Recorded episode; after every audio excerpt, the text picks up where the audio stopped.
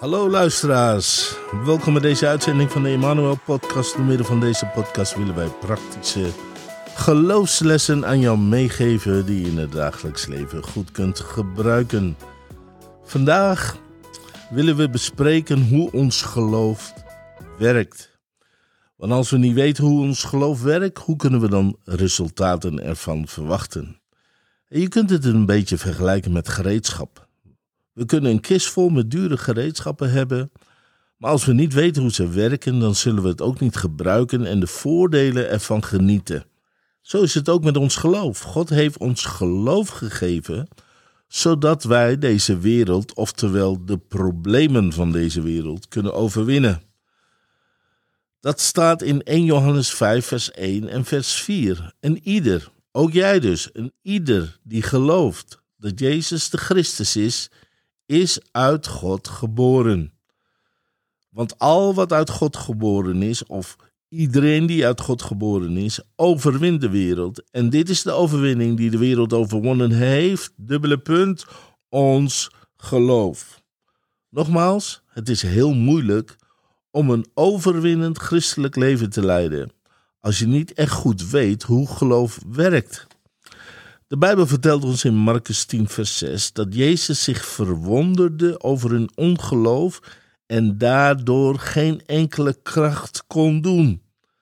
Maar dezelfde Bijbel vertelt ons ook dat Jezus zich verwonderde over het groot geloof van de hoofdman. Ik heb liever dat Jezus zich verwondert over mijn geloof dan over mijn ongeloof. U toch ook? Daarom is het zo belangrijk om de basisprincipes van hoe ons geloof werkt te weten. Een basisprincipe is een universele, fundamentele waarheid. Het verklaart hoe bepaalde dingen werken en waarom de dingen zijn zoals ze zijn. Principes zijn overal gelijk. Water bevriest onder 0 graden of je nou op de Noordpool zit of in de woestijn. Het werkt overal hetzelfde. Zo is het ook met de basisprincipes van geloof. Ze werken voor iedereen overal gelijk, want bij God is geen aanzien des persoons. Ze zijn niet afhankelijk van plaats, tijd of cultuur en zij werken onder alle omstandigheden. Nou, laten we beginnen bij het eerste basisprincipe van geloof. Nummer 1. Iedere wederom geboren christen heeft de mate van het geloof. Dat kunnen we lezen in Romeinen 12, vers 3. Koester geen gedachten hoger dan u voegen, maar gedachten tot bedachtzaamheid naar de mate van het geloof dat God elk een in het bijzonder heeft toebedeeld. Elk een betekent iedereen. God, heeft God dan iedereen de mate van geloof gegeven? Ja, dat is iedereen die gelooft dat Jezus de Christus is. Deze mate is groot genoeg om gered te worden. Deze mate van geloof is groot genoeg om genezen te worden. Deze mate is groot genoeg om bevrijd te worden. De mate van geloof die God jou gegeven heeft, is groot genoeg om ieder probleem van deze wereld te overwinnen. want vaak denkt men dat men een groter geloof nodig heeft om te kunnen overwinnen. Maar Jezus zegt: al is jouw geloof als een mosterdzaadje, dan is het al genoeg. En een mosterdzaad is een van de kleinste soort zaden. Matthäus 17, vers 20 zegt: Ik verzeker jullie, als jullie geloof hebben als een mosterdzaadje, dan zullen jullie tegen die berg zeggen: verplaats je van hier naar daar. En dan zal hij zich verplaatsen en niets zal voor jullie onmogelijk zijn. Hier leert Jezus ons het tweede basisprincipe hoe je je geloof kunt vrijzetten. Er zit een ongelooflijke kracht in jouw geloof, maar je moet het wel vrijzetten. En de manier om jouw geloof vrij te zetten, leert Jezus ons, is door het uit te spreken. Jezus zegt: Als je geloof hebt als een mosterdzaad, dan zal je tegen je berg zeggen of spreken. Met andere woorden, je moet niet proberen om over die berg te klimmen. Je moet ook niet proberen om onder die berg doorheen te gaan maar je moet tegen die berg spreken. En spreken doe je met jouw mond. Nou, sommige mensen vinden dit soms heel raar, maar het omgekeerde vinden ze niet raar. Wanneer hun auto het begeeft of hun fiets plotseling een lekke band krijgt, dan heb ik genoeg mensen horen vloeken en tieren tegen hun berg. Dat vloept er gewoon uit zonder enige moeite. Maar waarom vinden wij het moeilijk om Gods woord over onze situatie uit te spreken? Dat is omdat de duivel weet dat er kracht zit in het spreken van Gods woord. Nou, Romeinen 10, vers 6, 7 en 8 zegt het volgende. Zeg niet in je hart, met andere woorden, denk niet, je moet niet zo denken. Wie zal ten hemel opklimmen, namelijk om Christus te doen afdalen? Of wie zal in de afgrond nederdalen, namelijk om Christus uit de doden te doen opkomen? Maar wat zegt zij? Nabij u is het woord in uw mond en in uw hart, namelijk het woord des geloofs dat wij prediken. Nou, als we heel eerlijk zijn, zouden heel veel christenen moeten toegeven dat ze het heel fijn zouden vinden als Jezus heel even uit de hemel zou terugkomen om hun te genezen, troosten of te helpen. Maar de Bijbel leert ons juist om niet zo te denken. Het wonder die u nodig heeft zit weliswaar in uw hart, maar ook in uw mond. Merk eens goed op wat hier staat. Volgens de tekst wordt Christus gelijkgetrokken met het woord. Eigenlijk niet zo vreemd, want Christus is het vlees geworden woord. Maar hoewel Christus in den hoge is opgevaren, is het woord vlak bij ons gebleven. De Bijbel zegt: het woord is nabij, het is dichtbij, het is niet ver van jou, want het is in jouw mond en het wacht om vrijgezet te worden. Dus willen wij de kracht van dat levende woord ervaren, dan moeten wij het niet alleen geloven met ons hart, wij moeten het ook beleiden met onze mond. Wij moeten het uitspreken. Dat is precies wat Abraham heeft gedaan toen hij de belofte van God kreeg om vader van vele naties te worden. God veranderde zijn naam van Abram tot Abraham, hetgeen betekent vader van vele naties. En, en Abram veranderde zijn naam toen hij nog geen één kind had en hij begon zichzelf Abraham te noemen. Dus nou, denk nou niet bij jezelf, goh, ik wou dat ik meer geloof had, want dan zou ik wel genezen worden of gered worden of geholpen worden. Nee, je hebt de mate van geloof al ontvangen. Dat is wat Gods woord zegt. Nu moet je, het alleen, moet je alleen leren om jouw geloof te activeren door het uit te spreken. Wanneer je Gods belofte begint uit te spreken over jouw situatie, over jouw ziekten, over jouw problemen, over jouw berg, over jouw kinderen, dan stop je in feite de stekker van jouw geloof in het stopcontact. En dan zal je merken dat het werkt. Misschien zal je niet meteen merken of zien, maar het werkt meteen. Dat is wat Gods woord ons garandeert. De derde principe van een werkend geloof is het principe van het horen. Romeinen 12, vers 17 zegt: Zo is dan het geloof uit het horen en het horen door het woord van Christus. Geloof is uit het horen. Nou, wat betekent dat? Dat betekent dat waar, waar jij je oor aan leent, is wat jij uiteindelijk ook zult geloven. En wat jij uiteindelijk gelooft, zal je uiteindelijk ook uitspreken.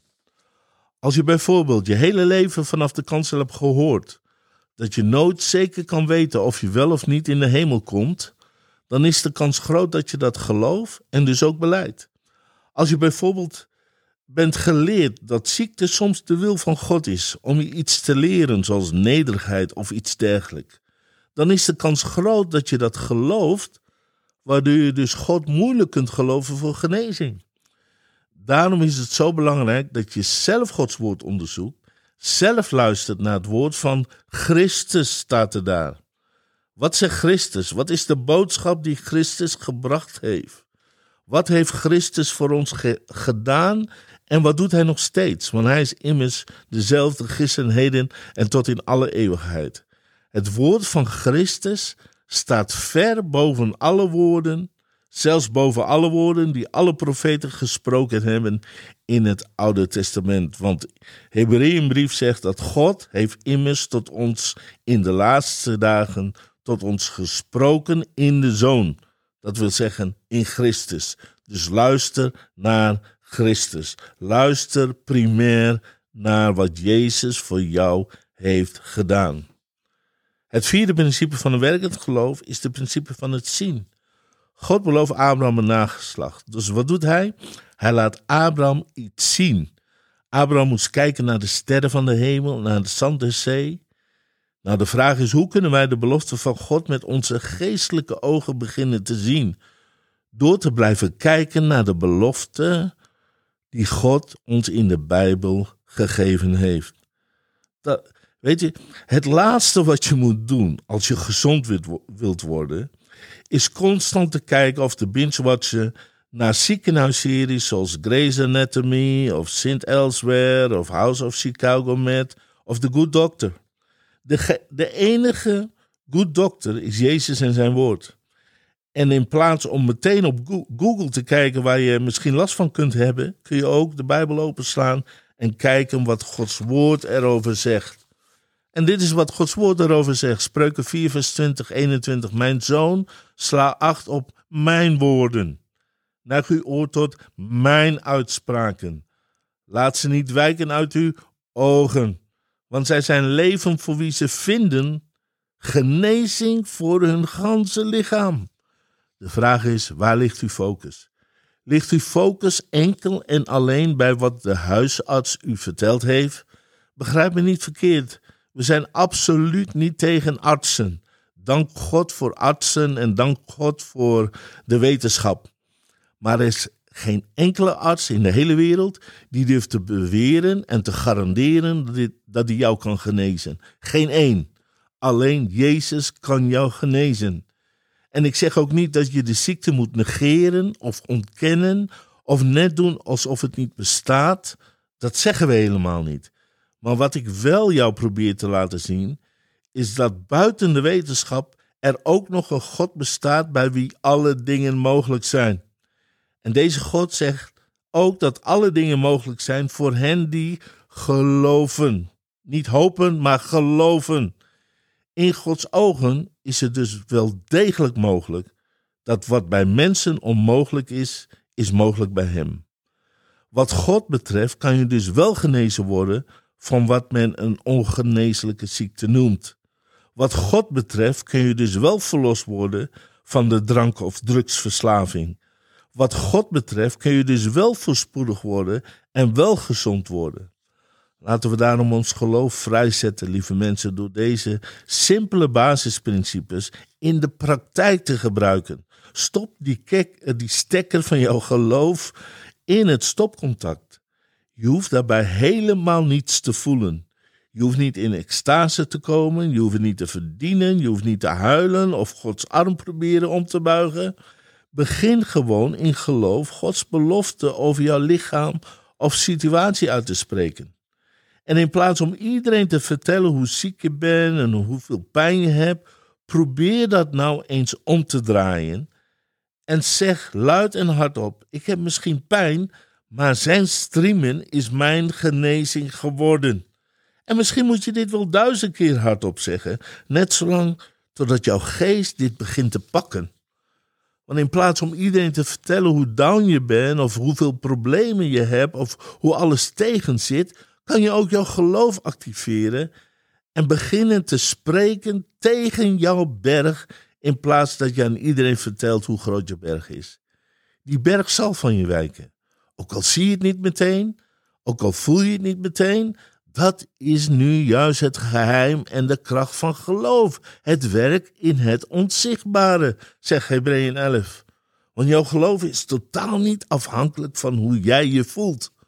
God hoort en verhoort jouw gebed of je hem nu wel of niet voelt. In het Oude Testament waren veel gebeden gebaseerd op de oprechtheid en de bewogenheid van de mens. In het Nieuwe Testament zijn onze gebeden gebaseerd op het bloed van Jezus en zijn genade. God is bij jou. God is voor jou. Hij is achter jou. Of je hem nou voelt of niet. Dat is toch geweldig, lieve mensen. Dat ons geloof altijd werkt. Of we het nu voelen of niet. God bless.